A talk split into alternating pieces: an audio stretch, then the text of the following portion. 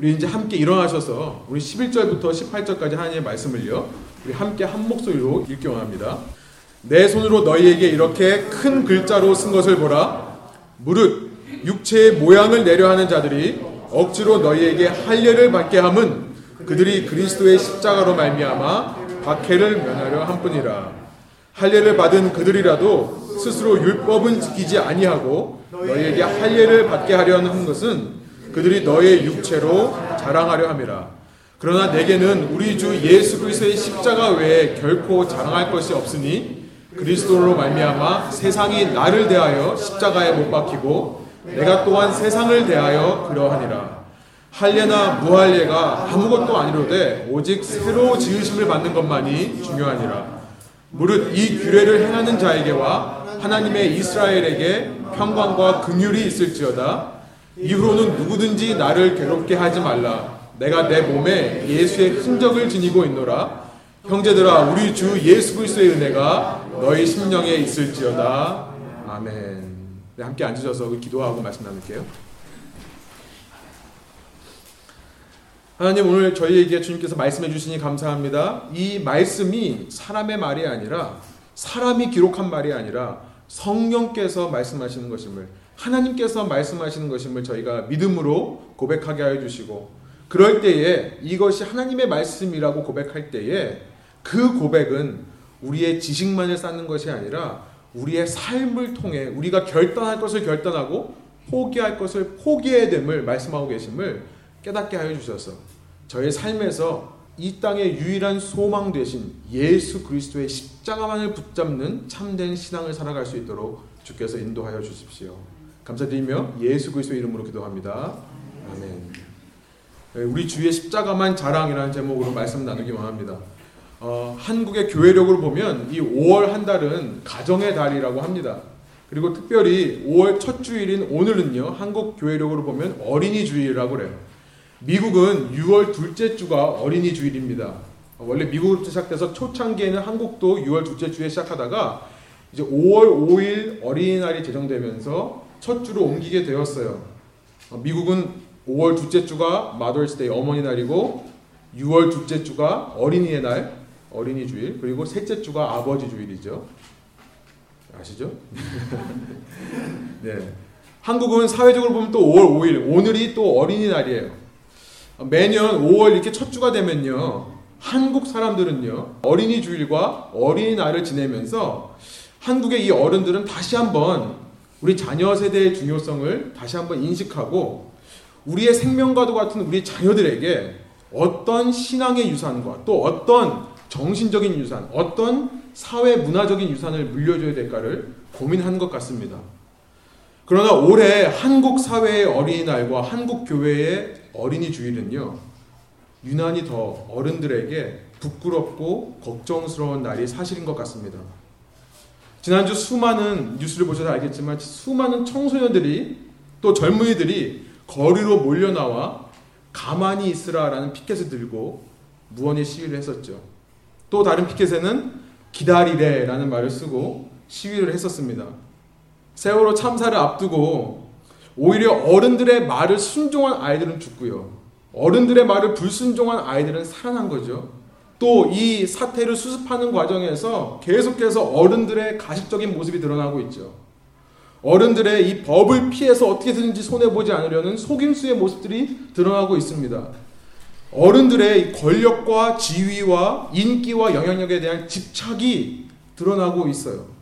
그러면서 과연 우리가 자녀 세대들에게 무엇을 물려줘야 되는가? 아마 이 외침은 한국에 계시는 부모님 또 한국뿐만 아니라 해외에 살면서 한국인의 신분으로 사는 부모님들과 기성세대의 마음을 울리는 질문일 것 같아요. 한국 사회와 한국 교회의 다음 세대 교육이 참 걱정되는 것이 사실입니다. 그러나 여러분 이것이 어찌 한국의 문제만 되겠습니까? 미국의 문제도 되는 거죠. 온 세계의 문제가 똑같습니다. 어른들이 만들어내는 이 문화와 어른들이 만들어내는 사회 가치로 인해 어린 아이들의 성품과 인생이 망가지는 것은요. 오늘날 전 세계 모든 사회의 문제라는 거예요. 날이 갈수록 심화되는 아이들의 성적인 타락, 아이들의 폭력성, 날마다 증가되는 아이들의 폭력성, 인터넷을 포함해서 게임을 포함해서 수많은 중독의 문제들. 여러분 이거 다 누가 만든 것입니까? 아이들이 만들어낸 게 아니죠. 어른들이 만들어낸 거죠. 100% 어른들의 책임입니다. 여러분 지난주 미국 미네소타의 17살 청소년 얘기를 아시죠? 들으셨어요? 지난 금요일인가 보도되었었는데 미네소타의 17살 된 청소년이요. 자신의 부모와 자신의 시스터를 죽일 계획을 했었습니다. 자신의 가족만이 아니라 자기가 다니는 학교의 선생님들과 친구들을 다 죽이려고 여기 보니까 수십 개의 폭탄을 만들었어요. 수십 개의 총을 모아서요. 그날을 기다리고 있다가 어떻게 우연히 근처 이웃 어느 아주머니에 의해서 발견되어 신고되어서 그 계획이 무산된 것이 드러나면서 미국 사회에 적지 않은 충격을 주고 있는 것이 사실입니다. 그 청소년 역시 어른들이 만들어낸 이 규제 없는 총기 문화, 또 어른들이 만든 이 아이가요, 어른들이 만든 그 폭력 영화에 심취했다고 얘기를 합니다. 보도해 보니까요, 이 아이는요, 190개가 넘는 그룹의 이 헤비메탈 그룹의 음악에 심취했던 아이라고 합니다. 이런 세상을 바라보면서 제가 한 주간 동안 계속해서 질문했던 것은 뭐냐면 이거예요. 도대체 무엇이 문제냐는 거예요. 이 사회에 도대체 무엇이 문제인가? 이 질문과 함께 또 하나의 질문했던 것은 그럼 이 문제에 대한 해답으로 성경 하나님의 말씀이 제시하는 해결책은 무엇인가? 우리가 우리의 삶뿐만 아니라 우리의 다음 세대의 삶을 위해 투자해야 될 유일한 가치는 무엇인가? 성경적인 가치는 무엇인가? 이 질문을 했습니다. 여러분 오늘 본문에는요. 제가 질문한 이 두 가지의 질문. 도대체 무엇이 문제인가? 이 질문과 무엇이 근본적인 성경의 해결책인가? 이 두 가지 질문에 대한 답이 들어 있다라고 생각합니다. 먼저 이 시대 세상의 문제가 무엇인가? 우리 삶의 문제가 무엇인가에 대한 질문에 답을 한번 살펴보려고 그래요. 이 답은요. 오늘 본문 12절부터 13절에 들어 있는데 사도 바울은 이제 이 갈라디아서의 결론 부분에서 이 모든 메시지를 정리하면서요.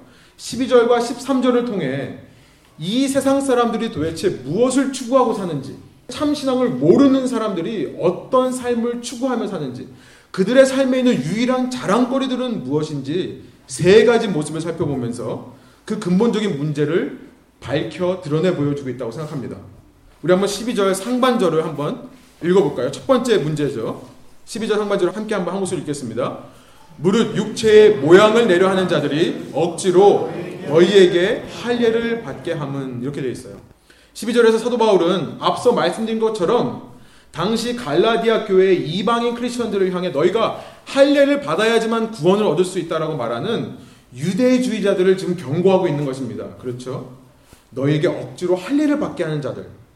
그렇게 할례를 받게 하려고 하는 유대주의자들을 가리켜서 12절 상반절에서 사도 바울은 육체의 모양을 내려 하는 자들이라고 표현하고 있어요. 개혁 개정의 이 뜻이 정확하지가 않은 것 같아서 우리말 성경이나 영어 번역 보니까 좀 더 정확하게 이해할 수 있는 것 같은데요. 우리말 성경이 이렇습니다. 제가 한번 읽어드릴게요. 육체의 겉모양을 꾸미려고 하는 사람들이 여러분에게 할례를 강요하는 것은 이렇게 돼 있어요. 육체의 겉모양을 꾸미려고 하는 사람들이다라고 표현하고 있어요. 원어로 보니까 이 겉모양을 꾸미려 하다라는 이 말은요. 유프로소페오라는 말이에요. 유프로소페오 여기 주보에 서 있습니다. 이것은요 얼굴 이 페이스라는 뜻의 프로소폰이라는 말에서 나온 동사예요. 유프로소페오. 그래서 이것은 무슨 말이냐면 얼굴을 잘 보이다. 얼굴을 잘 보이다는 뜻이에요. 여러분 서양 문학과에서는 이 얼굴을 잘 보인다는 말이 잘 이해가 되지 않습니다. 그러나 저는 한국말 단어에 이것에 정확한 번역이 있다고 생각해요. 그게 뭐냐면 체면 차이다는 뜻이에요. saving face. 얼굴을 잘 보이는 거죠. 가리는 거죠. 체면 차이다는 뜻입니다. 곧 12절에 육체의 모양을 내려 하는 자들, 우리말 성경으로 육체의 겉모양을 꾸미려는 사람들, 정확한 번역은 육체로 체면 차리려 하는 사람들이 되는 거예요. 육체로, 겉모습으로, 겉으로 드러나는 것만으로 체면 차리기에 급급한 사람들이다라고 말하는 것입니다. 그렇게 겉만 꾸미는 데만 열심이다 보니 속은 어떻게 될까요? 속은 자연이 썩어져 가는 것입니다. 부패해 가는 것입니다. 여러분 그래서 12절 상반절을 통해 우리가 살펴보는 문제는 무엇인가에 대한 첫 번째 문제 이 질문에 대한 답 이것이 문제라는 거예요. 첫 번째 뭐냐면요. 체면 차리기에 급급하여 겉모양은 꿈이지만 속은 부패하는 것이다. 이렇게 생각해 볼 수 있습니다. 체면 차리기에 급급해서 겉은 꿈이지만 속은 부패하는 것. 결국 유대주의자들이 이방인 크리스천들을 향해 너희가 할례를 받아야 된다라고 말했던 그 이유는요. 자신들의 체면 때문이라는 거예요. 그들은 어떻게 보면 참 복음에 대해서는 무지했습니다. 참 신앙을 몰랐어요. 예수 그리스도를 믿음으로 매 순간 성령을 따라 행하며 참 신앙이란 그렇게 매 순간 성령을 따라 행하며 내면의 변화가 일어난다는 사실을 몰랐던 것 같아요. 성령을 따라 속 사람의 변화를 이루어가는 것이 참 신앙이라는 것을 몰랐던 것 같습니다. 그저 사람들을 의식해서 겉모습만 사람들에게 잘 보이려고 하는 체면 의식이 있었던 거예요. 유대주의자들은요 서로 끼리끼리 모여서 서로 눈치를 보면서 자신의 체면만을 생각했던 사람들이었기 때문에 언제나 겉으로 드러나는 종교적인 형식적인 어떤 일들을 육체의 행위들을 요구할 수밖에 없는 것입니다. 이렇게 말하는 거죠. 야, 남들 하는 대로 그냥 다 따라해. 왜 너만 튀려고 그래? 너, 너 튀면 너 체면 깎인다? 그냥 남들 해왔던 대로 그냥 해. 그게 문제 없는 거야. 그게 좋은 거야. 체면 의식인 것입니다. 어쩌면 오늘날 참 복음에 대해 알지 못하는 이 세상의 문제가 바로 이것이 아닙니까? 그냥 더 이상 문제 만들지 말고 그냥 대강 덮어두어서 체면 깎이지 않는 것. 잘못된 관행을 바로잡기 위해서 나서면 체면이 깎이기에 잘못을 솔직히 시인하기보다는 그냥 겉모양만 꾸미고 연출하는 데만 집중하는 것. 그러면서 속은 점점 더 썩어가는 것이 지금 이 세상의 문제가 아니냐는 거예요. 이것이 제가 생각해본 첫 번째 문제입니다. 두 번째, 그런가 하면 두 번째 문제는요, 12절 후반절에 나와 있는 것 같아요. 우리 12절 후반절에 노란 글씨를 한번 한 목소리로 읽어볼까요? 그들이 그리스도의 십자가로 말미암아 박해를 면하려 함뿐이라. 이렇게 말씀하고 있어요. 우리말 성경으로 보니까 이건 주보에 있습니다. 다만 그리스도의 십자가 때문에 핍박을 받지 않으려는 것뿐입니다. 이렇게 말하고 있어요. 그들이 이렇게 겉으로 드러나는 육체의 일들만 관심을 가지고 겉으로만 꾸미면서 그렇게 체면을 유지하면서 속은 썩어가는데도 겉모습에만 치중하는 이유가 무엇입니까? 박해를 면하기 위해서 그렇다는 거예요. 핍박을 면하려고 그렇다는 거예요. 저는 이렇게 생각합니다. 언제 어디서나 진리를 지킨다는 것은요. 언제 어디서나 진리를 지킨다는 것은 반드시 고난과 어려움을 가져옵니다. 이것이 진리라고 생각해요. 진리란 지키기 위해서는 수고와 노력이 필요한 것이고 고난과 어려움과 박해와 핍박이 필요한 것이 진리라는 거예요. 참 신앙인으로 살아간다는 것도 예외가 아닙니다. 우리가 이 땅에서 참 신앙인으로 산다는 것은 반드시 박해와 핍박을 가져오는 거예요. 이러한 박해와 핍박은요. 한번 써보시기 바래요. 이러한 박해와 핍박은 그리스도의 십자가를 위한 다른 말로 참 진리와 참 신앙을 위한 옵션이 아니라 필수적인 결과라는 거예요. 이런 박해와 핍박은요. 그리스도의 십자가를 위해서 마땅히 우리가 꼭 받아야 될 결과라는 것입니다. 여러분 두 번째 문제가 이거라 생각해요. 두 번째 문제는요. 진리를 지키기 위한 박해와 핍박을 피하는 거죠. 애써 피하면서 헛된 안정을 구하는 것이 문제라고 생각합니다. 헛된 안정이에요. 겉으로 드러나는 것만 거칠해 하고요. 내가 다루어야 될 어려움을 겪더라도 다루어야 될 문제를 피하다 보면 그때는 잘 사는 것 같고 평안한 것 같지만 이것은 헛된 안정입니다. 어느 순간 다 무너져 내리는 거예요. 여러분 다른 유태인들이 다 할 일을 받아야 된다고 지금 주장하고 있습니다. 예수 그리스도를 믿는 것만으로 안 되고 육체의 행위가 중요하다고 얘기하고 있습니다. 그런데 나만 아니야 이방인들이 구원을 받는 것은 성경 말씀에 보니까 예수 그리스도를 믿기만 하면 된다라고 말한다면 여러분 그런 내가 유태인으로부터 박해를 받지 않겠습니까? 핍박을 받는 거죠. 그러니까요 진리를 두려워하기보다 박해를 두려워하는 거예요. 진리를 두려워하기보다 박해를 두려워하여 나도 비겁하게 할례 받아야 된다라고 같은 소리를 내게 되는 것입니다. 참 복음이 무엇인지 안다 하더라도요. 그 결과로 따라오는 그 참 복음의 결과로 따라오는 박해를 두려워하여 그 복음을 모른 척 한다면요. 그것은 참 복음에 대해 모르는 것보다 더 악하고 추악한 것일 뿐입니다. 어쩌면 오늘날 참 복음을 모르는 아니 참 복음에 대해서는 알면서도 애써 무시하려고 하는 이 세상의 문제가 바로 이것이 아닙니까? 다들 하는 대로 나도 따라하면 체면 차릴 수는 있기에 참된 진리를 이루어가는데 필요하는 나의 노력과 수고와 그 어려움의 대가를 피해가려고 하는 모습이 있는 거예요. 늘 정도가 아닌 right way, 바른 길이 아닌 어떻게 하면 빨리 갈까? 어떻게 하면 값싸게 갈까? 어떻게 하면 돈 절약할까? 늘 사도만을 찾고요. 눈앞에 보이는 이익만을 추구하기 때문에 그런 비겁함이 주는 안정은요. 언젠가 결국 참사로 이어지는 것입니다. 헛된 안정일 뿐인 거예요. 세 번째 문제는 13절에 나와 있다고 생각합니다. 우리 한번 13절의 말씀을 한번 한 목소리 읽어볼까요? 할례를 받은 그들이라도 스스로 율법은 지키지 아니하고 너희에게 할례를 받게 하려는 것은 그들이 너희의 육체로 자랑하려 함이라. 그들이 너희의 육체로 자랑하기 위해서 그렇다라고 말하고 있어요. 유대주의자들이 비록 할례는 받았습니다. 그러나 그렇다고 해서 그들이 율법을 다 지키는 것은 아니었어요. 이미 갈라디아서 3장 10절에서 말씀한 것처럼 누구든지 율법 아래에 있는 사람은 저주 아래에 있는 것입니다. 왜냐하면 이 세상 사람들 그 누구도 그 율법을 완전하게 지킬 수 있는 사람이 없기 때문에 그렇습니다. 그렇죠. 이 세상 누구도 운전하면서 나는 스피드 리밋 어겨본 적이 없다. 단 1초라도 어겨본 적이 없다라고 말할 수 있는 사람이 없는 것과 마찬가지로 다 지키지 못하는 것입니다. 그러나 그럼에도 불구하고 그들이 자신들조차 지키지 못하는 율법을 강요하는 이유가 무엇이라고 말씀하고 있습니까? 자기가 지키지도 못하는 율법을 남에게 강요하는 이유는요. 그 사람으로 말미암아 자랑거리를 만들기 위해 그렇다는 거예요. 한 사람이라도 자기와 똑같은 처지로 만들면요. 그 사람을 통해 자신의 권력이 생겨나기 때문에 그렇습니다. 내 영향력이 커지기 때문에 그래요. 그것이 그들의 자랑거리가 되기 때문에 그렇다는 것입니다. 한 명이라도 자신의 권력 아래로 자기의 지배 아래로 끌어들이면 그래서 그 사람을 유태교인으로 만들면 자신이 몸담고 있는 유태교가 능력을 발휘하잖아요. 힘이 커지잖아요. 그래서 그것으로 말미암아 썩어질 이 땅의 것으로 그 권력과 지위와 인기와 영향력으로 자랑거리를 삼는 거예요. 유대주의자들은요 이렇게 이 땅에 있는 권력과 지위와 인기와 영향력에만 자기의 관심을 뒀을 뿐 참 복음에 대해서는 관심조차 없었기 때문에요. 오히려 참 복음 편에 서서 사도 바울과 함께 박해와 고난을 받기보다요. 나의 권력을 뺏어가려고 하는 그 참 신앙인들을 박해하는 위치에 설 수밖에 없는 것입니다. 그렇기에 그들의 삶의 끝은 저주와 심판으로 끝날 수밖에 없는 거예요. 세 번째 문제가 이것입니다.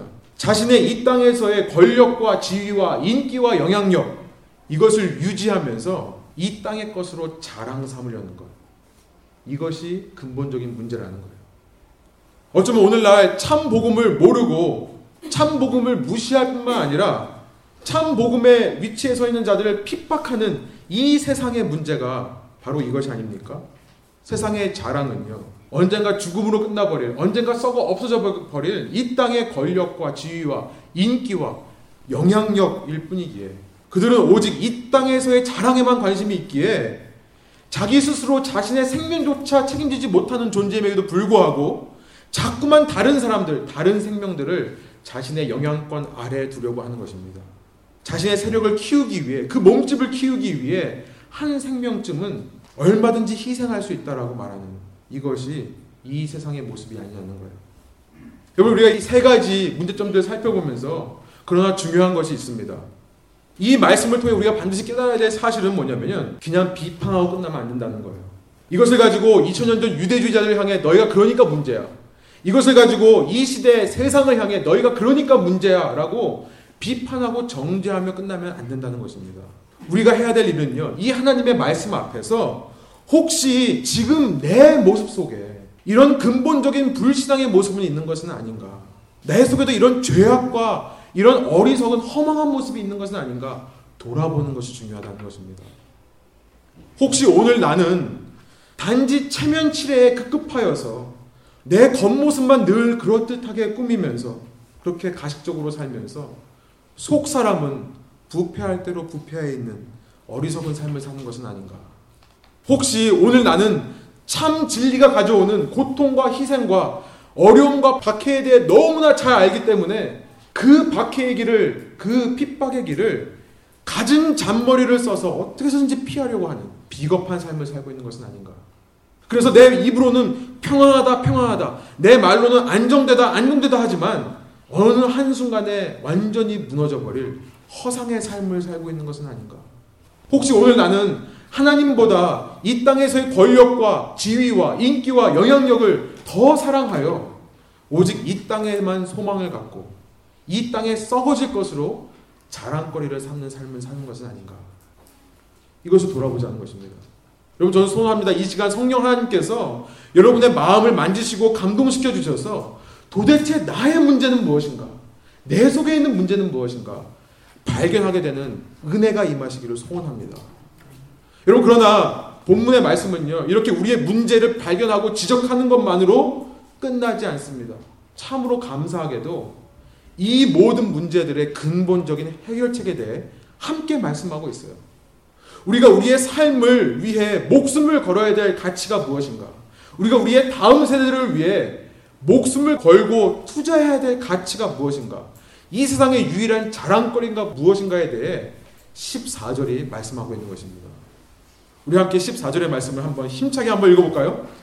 그러나 내게는 우리 주 예수 그리스도의 십자가 외에 결코 자랑할 것이 없으니 그리스도로 말미암아 세상이 나를 대하여 십자가에 못 박히고 내가 또한 세상을 대하여 그러하니라. 그러나 내게는 우리 주 예수 그리스도의 십자가 외에 결코 자랑할 것이 없으니. 여러분 갈라디아서의 말씀을 이렇게 읽으면서 이 갈라디아서에 얼마나 이 주옥 같은 말씀들이 있는지요. 내게는 우리 주 예수 그리스도의 십자가 외에는 자랑할 것이 전혀 없다. 여러분 사도 바울의 이 말은 아마도 당시 갈라디아 교인의 그 이방인 크리스천들에게 결코 잊을 수 없는 말씀으로 들렸을 것입니다. 왜냐하면 이 6장 14절과 또 앞서 12절에서 말씀한 사도 바울의 이 표현이 너무나 충격적이기 때문에 그래요. 12절에서는 그리스도의 십자가라고 말하고요. 지금 14절 본문에서는요. The cross of our Lord. 우리 주의 십자가라는 표현을 쓰고 있기 때문에 그렇습니다. 이것이 놀라운 표현이기 때문에 그래요. 여러분 십자가라는 단어는요. 이 스타우로스라는 단어인데요. 라틴어로는 크룩스라고 합니다. 이 스타우로스라는 말은요. 당시 사회에서는 금기시되던 말이었던 것을 아십니까? 사형수를 십자가의 모양 생긴 나무에 매달아 질식하여 죽게 하는 이 형벌은요 너무나 끔찍하여서 오늘날 저속어 비속어와 혹은 욕설과 같이 사람들이 입에 담기에 꺼려했던 말이었어요. 그래서 기록에 보니까 심지어 이런 기록도 있습니다. 판사가 십자가형을 선고할 때에 이 십자가라는 말을 안 하고요. 영어로 번역하면 unlucky tree 불행한 나무라고 말할 정도로 십자가라는 말을 담기를 두려워했었습니다. 여러분 이것이 충격적인 이유는요. 사도 바울은 지금 이 십자가라는 말을 그리스도와 함께 사용하고 있기 때문에 그래요. 구원자, 우리를 구원하러 오시는 사람과 함께 사용하고 있기 때문에 그렇습니다. 이 십자가라는 말은 우리의 주인, 나의 주인이신 하나님을 가리키는 말과 함께 사용하고 있는 것이 충격적인 것입니다. 여러분 이것을 당시 사람들은 아마 역설로 이해했을 것입니다. 패러독스라는 것이 있죠. 역설이 뭔지 아시죠? 서로 정반대의 것을 하나인 것처럼 말하는 방법이 역설이죠. 그래서 그 의미가 잘 기억되게 하고 강조하는 역할을 합니다. 그리고 역설을 저는 이렇게 표현을 해봤어요. 이 그림을 보면서 아, 저 사람 참 똑바로 서 있네. 이것이 역설 아닙니까? 서로 반대되는 것을 보면서 저것을 바르게 서 있다라고 말하는 것이 아마 역설인 것 같아요. 여러분 그러나 본문에서요 사도 바울이 우리 주의 십자가라는 이 역설적인 표현을 한 것은 단지 사람들의 머리에 잘 기억되게 하기 위해서 단지 이것을 까먹지 않고 이 뜻을 강조하기 위해서만이 아니라고 저는 생각합니다. 저는요 사도 바울이 이 그림을 보면서 이것이 똑바로 서 있다라고 본 이유는요 역설적인 표현을 하는 것만이 아니라 사도 바울 자체가 거꾸로 서 있었기 때문이라고 생각하는 거예요. 사도 바울 자체가 upside 정상적인 사람이 보기에는 거꾸로 서 있는 모습을 하고 있기 때문에 거꾸로 되어 있는 것이 참된 것으로 보는 이런 표현을 쓰고 있다는 것입니다. 그럼 사도 바울 자체가 담의 색으로 가던 길에서 눈이 멀 정도의 빛 가운데서 부활하신 예수님을 만났을 그때 사도 바울이 뒤집어진 거예요. 이전까지 자기가 믿던 세상의 가치, 이전까지 자기가 의지하던 세상의 모든 논리들이 다 뒤집어진 것입니다. 그렇기에 그 뒤집어진 모습으로 예수님을 보니까 십자가에 달린 우리 주라는 고백이 맥센스가 되는 거예요. 이해가 되는 거예요. 여러분 이전에 사도 바울은 이전에 사울은요 어떻게 신이 인간이 돼서 이 땅에 올 수 있는가? 어떻게 그 신이 인간이 돼서 이 땅에 와서 인간을 위해 죽을 수 있는가? 아니 어떻게 신이 죽을 수 있는가? 이것은 말도 안 되는 미련한 것이라고 생각을 했었습니다. 이것은 거리끼는 것이라고 생각을 했었어요. 그랬기에 그런 말도 안 되는 헛소리를 믿는 크리스천들을 그는 얼마든지 잡아다가 죽일 수 있었던 것입니다. 그랬던 그가 부활하신 예수님을 직접 만났을 때 뒤집어진 거예요. upside down 된 겁니다. 그랬기에 그는 십자가에 달린 그리스도가 자기의 유일한 자랑거리가 되었다는 것입니다. 여러분 그랬기에 14절에서 그는 계속해서 이런 고백을 하고 있어요. 14절 후반절을 한번 한 목소리를 읽어볼까요? 노란 글씨로 되어 있죠. 함께 읽겠습니다. 그리스도로 말미암아 세상이 나를 대하여 십자가에 못 박히고 내가 또한 세상을 대하여 그러하니라. 그리스도 때문에 내가 그리스도를 만난 그 순간부터 세상은 나를 향해 십자가에 못 박혔고 나는 세상을 향해 못 박혔다. 다른 말로 말하면 세상과 나는 영원히 분리되었다는 거예요. 그리스도 안에서 세상과 나는 전혀 반대의 가치를 가지고 산다. 세상의 가치가 나에게는 거꾸로가 되었다. 이 말을 하고 있는 것입니다. 여러분 이전 사도 바울의 삶이 유대교에 미친 사람으로서요. 그 체면 명예를 위해 살았던 삶이라면 이전 사도 바울의 삶이 유대교의 바리새인 중에 바리새인으로서 박해 없는 안정을 추구하며 살았던 사람이라면 이전 사도 바울의 삶이 이 땅에서의 권력과 지위와 인기와 영향력이라는 가치 속에 자기 자신을 던져 희생했던 삶을 살았던 사람이라면 예수님을 만난 후 이제 자신의 삶에서 그 모든 세상의 것들은 십자가에 못 박혀 죽어가는 것이고 내게는 오직 예수 그리스도만이 나를 위해 나를 구하시기 위해 십자가에서 자신의 생명을 아낌없이 내어주신 십자가에서 자기의 피를 허비하신 낭비하신 그렇게 퍼부으신 예수 그리스도만이 유일한 자랑이요 유일한 가치가 되었다라고 하는 사도 바울의 참신앙의 고백인 것입니다. 여러분 이것이 바로 참신앙의 모습이 아니겠습니까? 여러분 이것이 바로 우리가 예수님을 만날 때 뒤집어지는 역사, 우리에게 일어나는 뒤집어진 역사가 아니겠습니까? 사도 바울이 이처럼 진정으로 예수님을 만났기 때문에 그는 자기의 체면 차리게 급급한 종교 생활을 하지 않을 수 있었습니다. 사도 바울이 이렇게 살아계신 예수님을 만나 뒤집어졌기에 그는 십자가의 길을 걸어갈 때 따라오는 박해와 핍박을 전혀 두려워하지 않았던 것입니다.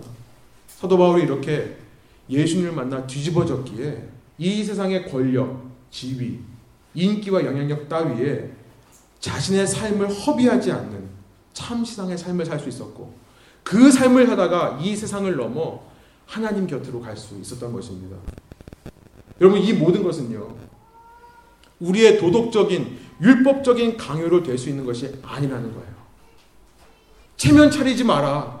박해와 핍박을 두려워하지 마라. 진리를 위해 너 자신을 헌신해라. 권력에 집착하지 마라. 인기는 사라지는 거다. 이 땅에서의 헛된 안정을 구하지 마라. 여러분 이런 식으로 가르쳐서 이런 식으로 강요해서 이룰 수 있는 것이 아니라는 것입니다. 혹은 이런 세상을 향해 이런 유대주의자들을 향해 비판과 지적을 한다 해서 그들이 바뀌는 게 아니라는 거예요. 어떻게 해요? 오직 예수님을 만날 때 가능하다는 거예요. 예수님을 만나서 속 사람이 뒤집어질 때에만 가능한 것이라는 겁니다. 그 사람이 바라보는 세상이 거꾸로 뒤집힐 때에만 그는 역설적이게도 십자가에 달린 우리 주를 믿으며 살아갈 수 있다는 거예요. 말씀이 선포될 때에 다른 모든 땅에는 열매가 맺지 않지만 옥토에는 열매가 맺힌다라고 씨 뿌리는 비유에서 말씀하셨죠. 여러분 옥토가 무엇입니까? 좋은 땅의 정의가 무엇입니까? 간단해요. 갈아엎은 땅이에요. 어떤 땅이든 upside down 뒤집으면 좋은 땅이 되는 겁니다. 그러면 씨가 심길 수 있어요. 여러분 그래서 우리 인생에 이 세상의 유일한 해답은 예수 그리스도라는 거예요. 예수 그리스도밖에 없다는 겁니다. 우리 다음 세대의 유일한 소망도 예수 그리스도 외에는 없다는 것입니다. 우리가 이 땅을 살아가며 우리의 유일한 가치, 자랑거리로 삼을 것은 예수 그리스도밖에 없다는 거예요. 세상과 똑같이 손가락질하고 비판할 필요 없습니다. 세상과 똑같은 모습으로 살지 않으려면 내 노력으로 가능한 것이 아닙니다. 내가 예수님을 만나 뒤집어져야 돼요. 그리고 나를 통해 나와 만나는 사람들이 뒤집어져야 돼요. 그래서 15절에 이런 말씀을 하죠. 제가 한번 읽어드릴게요. 할례를 받든 할례를 받지 않든 아무것도 아니며 오직 새롭게 창조되는 것이 중요합니다. 이런 말씀을 하는 거예요. 예수님을 만나 새롭게 창조되는 것만이 중요하다는 거예요. 그것만이 이 땅에서의 우리의 삶에 소망을 줄 것이고 우리를 이 땅을 넘어 영원한 하나님의 나라로 인도하는 능력으로 우리의 삶에 역사하실 것이라는 사도 바울의 고백인 것입니다. 여러분 이 시간 다시 한번 여러분을 참된 생명으로 초대합니다. 다시 한번 여러분을 진정한 복음으로 초청합니다. 예수 그리스도를 믿으십시오. 예수 그리스도를 만나십시오. 만나서 뒤집어지십시오. 죄악뿐인 소망 없는 우리를 위해 그런 우리를 용서해 주시기 위해 십자가에서 자신의 생명을 쏟아부으신 예수님. 그래서 뿐만 아니라 다시 살아나셔서 우리와 함께 살아계시며 지금 성령으로 우리와 교제하며 말씀해 주시는 예수 그리스도. 우리를 한 공동체로 인도하여 함께 이렇게 예배하고 하나님의 음성을 듣게 하시는 그 성령 하나님.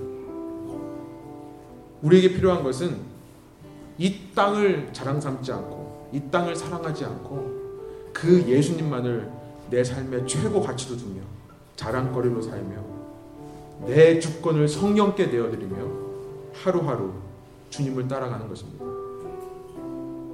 이것은 강요로 되는 것이 아니라고 다시 한번 말씀드립니다. 오직 예수님을 만날 때 가능한 것입니다.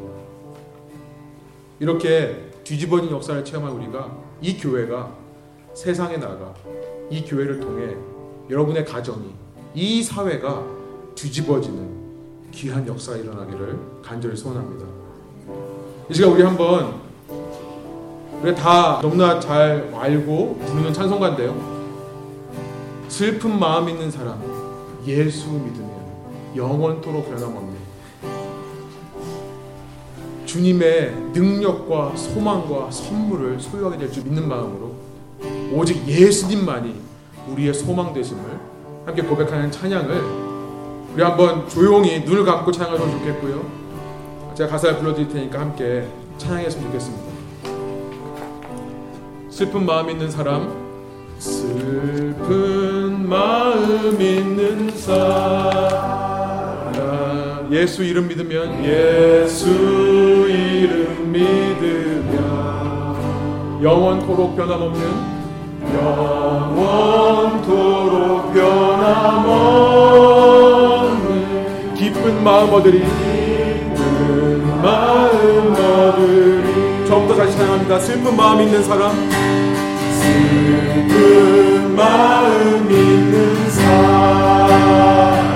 예수 예수 이름 믿으면 영원토록 변함없는 영원토록 변함없는 기쁜 마음 그 소망과 그 능력을 체험할 줄 믿습니다. 마음 얻으리 그 손을 들고 찬양할 때 예수의 이름은 예수의 이름은 세상의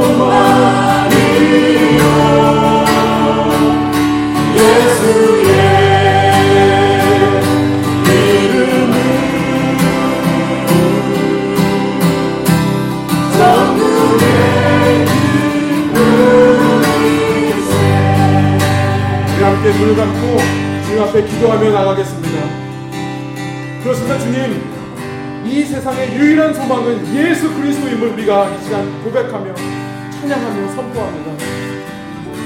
주님 우리가 이 종교 생활을 청산하고 참된 신앙을 회복할 수 있는 유일한 근거는 십자가에 못 박히신 우리 주님을 만나는 것입니다. 이 시간 다시 한번 저희가 머리로 지식으로 나가는 것이 아니라 우리의 마음을 열고 주님께 나가오니 주님 우리를 만나 주십시오. 우리의 삶이 뒤집어지게 하여 주십시오. 우리가 믿고 의지하는 세상의 가치가 이제는 배설물로 여겨지게 하여 주시고 오직 주님만이 우리의 진정 가치 될수 있도록 인도하여 주십시오. 이런 우리를 통해 이 사회가 뒤집어지기를 소망합니다. 우리의 가정들이 뒤집어지고 우리 직장에서 만나는 사람들이 뒤집어지고 사회가 뒤집어지기를 원합니다. 그래서 진정한 소망이 무엇인지를 알아가는 이 땅 될 수 있도록 인도하여 주십시오. 슬픈 마음이 있는 사람 오직 예수 그리스도 안에서 참된 기쁨과 소망을 얻게 하여 주십시오. 우리 이런 마음을 가지고 주님께 함께 기도하며 나가겠습니다. 아버지 주께서 인도하여 주셔서 이 시간 저희가 참 신앙을 위해 기도하고 기도하고 간절히 말하고 말하는 것은 이 땅의 소망 되시는 우리의 유일한 자양거리 되시는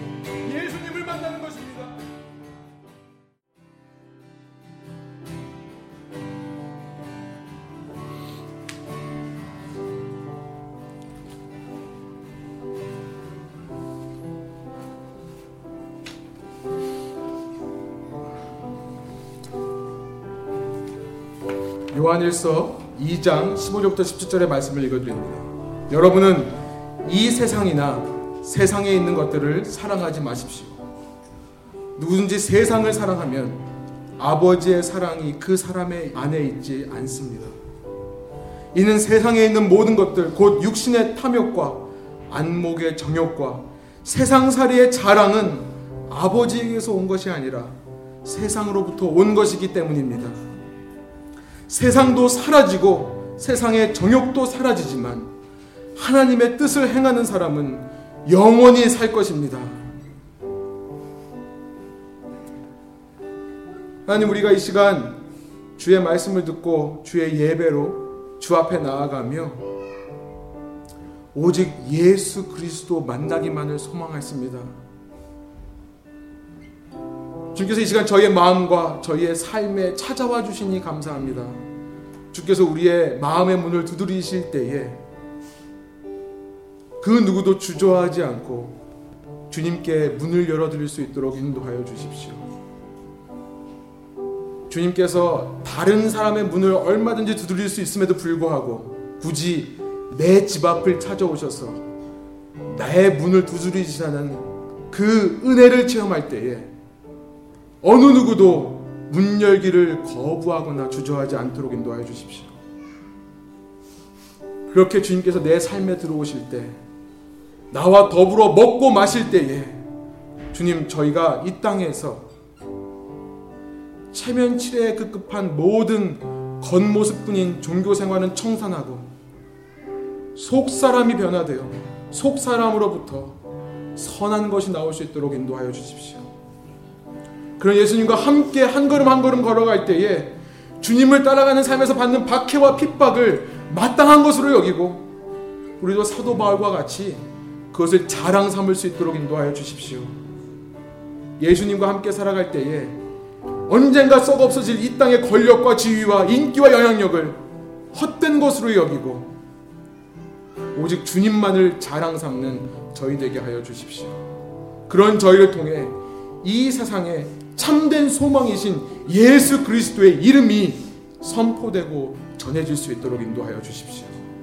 감사와 찬양을 주님께 올려드리며 이 모든 말씀 존귀하신 예수 그리스도의 이름으로 기도드립니다. 아멘. 함께 주기도문으로 예배를 마치겠습니다.